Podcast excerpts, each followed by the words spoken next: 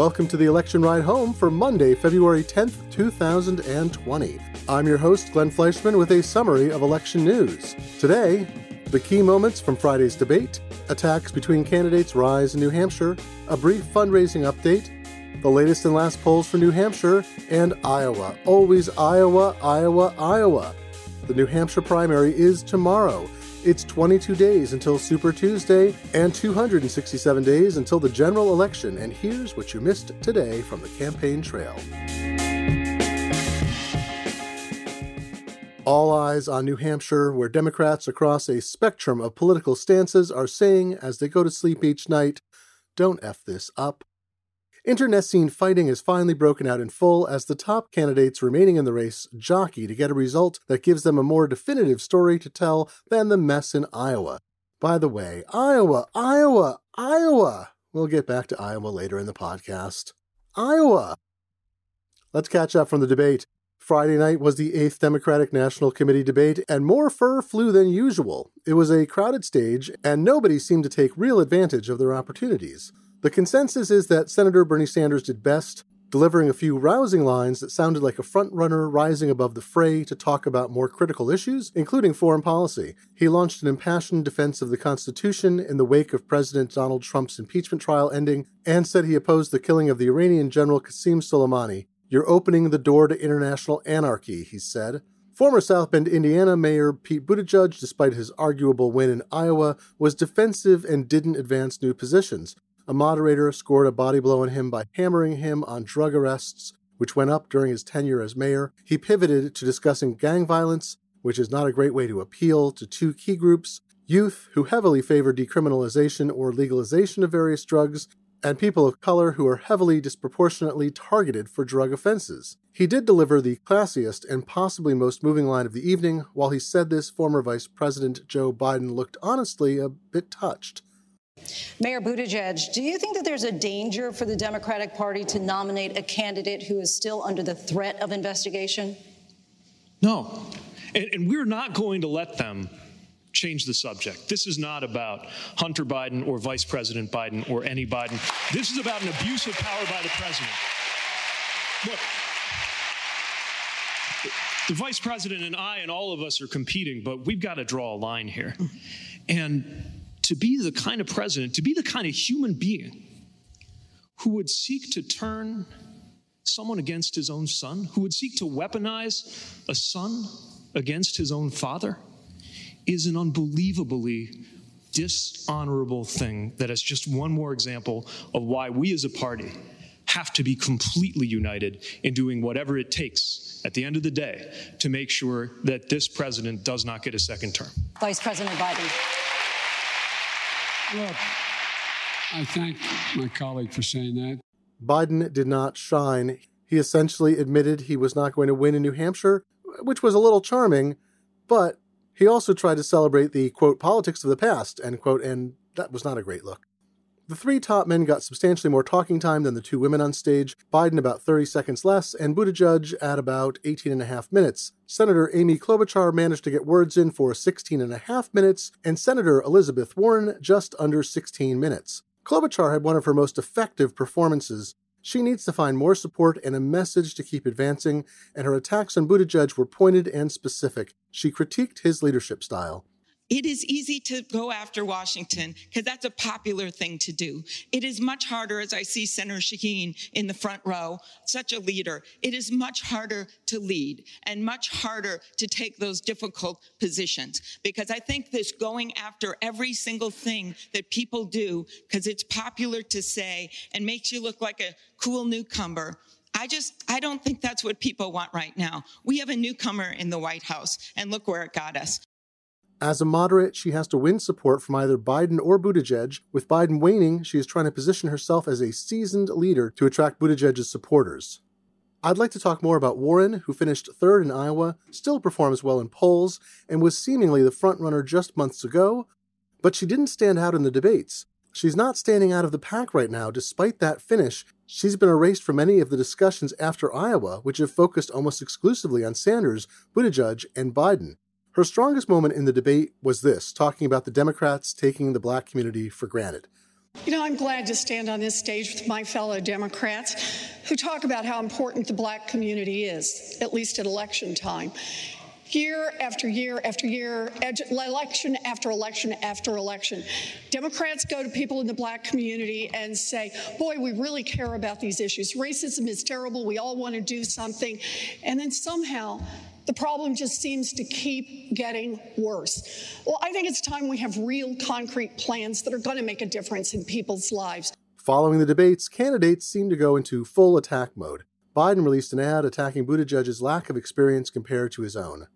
Obama called on him. Joe Biden helped lead the passage of the Affordable Care Act, which gave health care to 20 million people. And when parkgoers called on Pete Buttigieg, he installed decorative lights under bridges, giving citizens of South Bend colorfully illuminated rivers.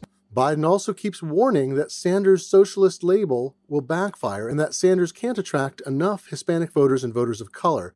Biden said this weekend, quote, "It's a bigger uphill climb running as a senator or a congressperson or as a governor on a ticket that calls itself a democratic socialist ticket," end quote. Reports indicate Biden has attracted only small crowds in New Hampshire, however. Buttigieg and Sanders are hurling barbs at each other, too. Sanders has homed in on attacking Buttigieg for having what he described as contributions from over 40 billionaires. Buttigieg has been trying to pin on Sanders the notion that Sanders can't compromise and won't listen to others. One bit of fundraising news, Warren's campaign said it raised over $2 million in the lead up to New Hampshire and had set a $4 million goal. She said on Sunday, quote, "There are 55 more states and territories after this," end quote. And Klobuchar raised over $2 million just following Friday's debate, her campaign said. One of the big outstanding questions as negative campaigning among Democratic candidates increases is whether the nominees who fail in their quest will be able to convince their backers to shift support behind the party's pick. David Leonhardt wrote at the New York Times on this issue. He noted about Democrats focused on guessing whether one candidate could be elected over another, notably a more progressive and more moderate one. Quote, "If the primaries don't turn out as you hope, will you still do everything in your power to deny Trump a second term? Or will you instead exaggerate your differences with the nominee, say complain about Sanders or Warren as a Trump-style radical, or buy into the caricature of Buttigieg as a corporate tool, or retweet, with outrage added, the least enlightened things Biden or Bloomberg has ever said," end quote. Okay, on to the polls.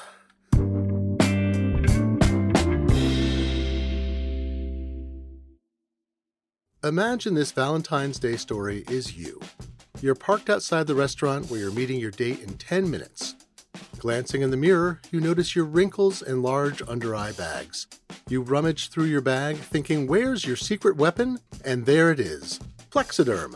You apply the clear serum under your eyes and boom, 2 minutes later, you start seeing the under-eye bags and wrinkles disappearing in front of your eyes. You'll look years younger. Plexiderm is the clinically studied serum that visibly eliminates your wrinkles, crow's feet, and under-eye bags in minutes. It's the Valentine's Day gift you give yourself. Go to tryplexiderm.com and use my code VOICES for 50% off a full-size bottle of Plexiderm plus an additional $10 off. That's right, 50% off plus an extra $10 off. This offer is also available by calling 1-800-685-1292 and mentioning code VOICES. Plexiderm is backed by a 30-day money-back guarantee. Visit tryplexiderm.com today and use code VOICES at checkout. That's tryplexiderm.com, code VOICES. Man, that sunset is gorgeous. Grill, patio, sunset. Hard to get better than that. Unless you're browsing Carvana's inventory while you soak it all in. Oh, burger time. So sit back, get comfortable. Carvana's got thousands of cars under $20,000 just waiting for you. I could stay here forever. Carvana, where car buying meets comfort meets convenience. Download the app or visit Carvana.com today.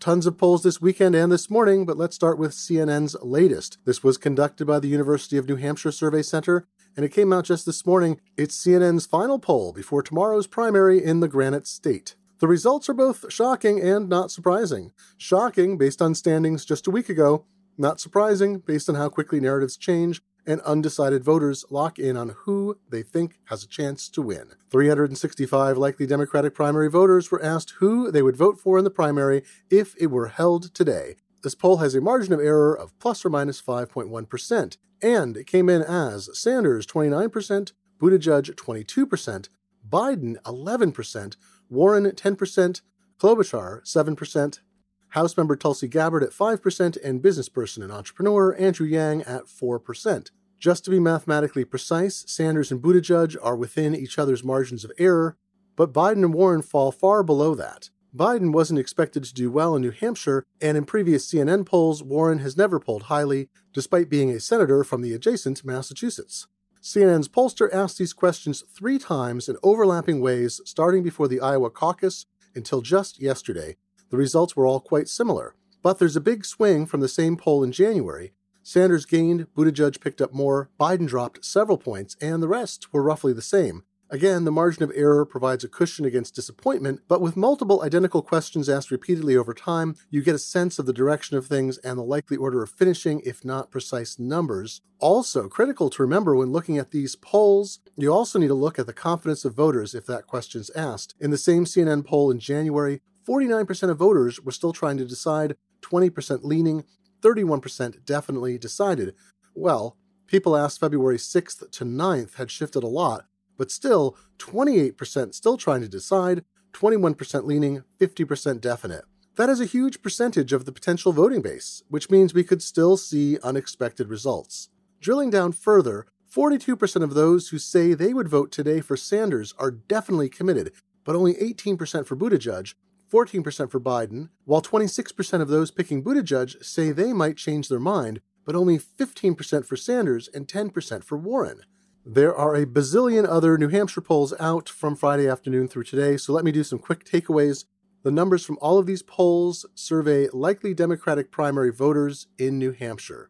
American Research Group has Sanders at the top with 28%, and Buttigieg surged from 12% to 20% since their January poll. Biden remained at 13% in both, and Warren at 11%. Klobuchar had a jump from 7% to 13% between January and February. These gains all seem to be from lower-ranked candidates and undecideds. 400 people were surveyed. Margin of error is plus or minus 5%. The University of Massachusetts at Lowell and YouGov conducted a poll February 4th to 7th. That showed Sanders at 25%, Buttigieg at 17%, Biden at 14%, and Warren at 15%. Again, some surprising leaps in just a week since their previous polling. Biden down 8%, Buttigieg up 5%, and Warren down 4%. However, this poll of 440 people has a plus or minus 6.5% margin of error, making it noisier than many others. CBS News took the pulse February 5th to 8th and found broadly similar results and rankings. Sanders 29%, Buttigieg 25%, Warren 17%, Biden 12%, Klobuchar 10%. They spoke with 848 voters with a plus or minus 4.3% margin of error. In this poll, 94% of voters said they had probably or definitely made up their mind. A few polls had slightly different results in order after the top 2 candidates. This is significant because nobody among the top 5 Iowa finishers has any plan to drop out, and the next 4 or 5 may stay in through Super Tuesday at least, and Iowa and New Hampshire are deeply unrepresentative of the country as a whole. 7 News Emerson's final poll conducted February 8th and 9th had Sanders at 30% and Buttigieg at 23%, but Klobuchar came in high at 14%, followed by Warren and Biden at 11% and 10%. This poll spoke to 500 people and had a plus or minus 4.3% margin of error. Compared to another poll by this group just a few days ago, Klobuchar has knocked up quite a few points. Suffolk University, Boston Globe, WBZ-TV put Sanders at 27%, Buttigieg at 20%, Klobuchar at a whopping 14%, then Warren and Biden at 12%. They spoke to 500 people February 8th and 9th, and the poll had a plus or minus 4.4% margin of error. The Boston Herald, Franklin Pierce University, and NBC has Sanders at 23%, Buttigieg at 20%, Warren at 16%, Biden at 14%. That's a 10-point drop from their previous poll for Biden, an 8-point drop for Sanders, and a 12-point rise from Buttigieg. That survey was taken February 5th to 8th and has a 4.3 plus or minus margin of error for Democratic voters.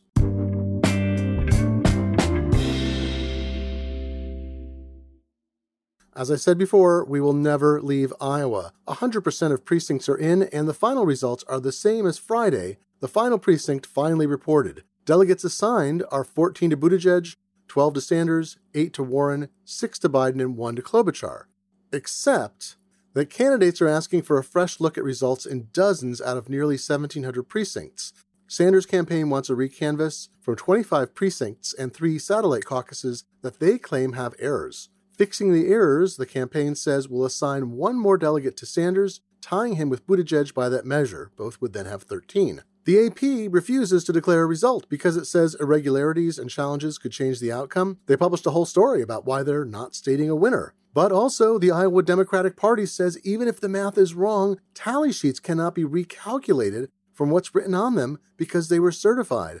The New York Times also ran a big roundup on Sunday of the start-to-finish debacle in Iowa, revealing more clearly how problems hidden in previous election years were laid out in the clear. Coupled with that was the fact that nobody was trained and nothing worked, so it should have been obvious early on that everything was going to fall apart. I'm only exaggerating slightly. Go read the story.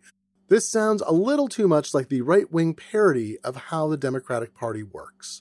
It seems increasingly likely that Iowa will lose its first-in-the-nation spot for Democrats in 2024, and the caucuses may go bye-bye as an official nominating tool. We dropped them here, in my home state of Washington, since the last cycle, because they were seen as too exclusionary and unrepresentative despite the positive aspects of direct engagement with one's fellow citizens. It's hard to make that engagement scale, and so it may be more appropriate for local party operations instead of statewide ones.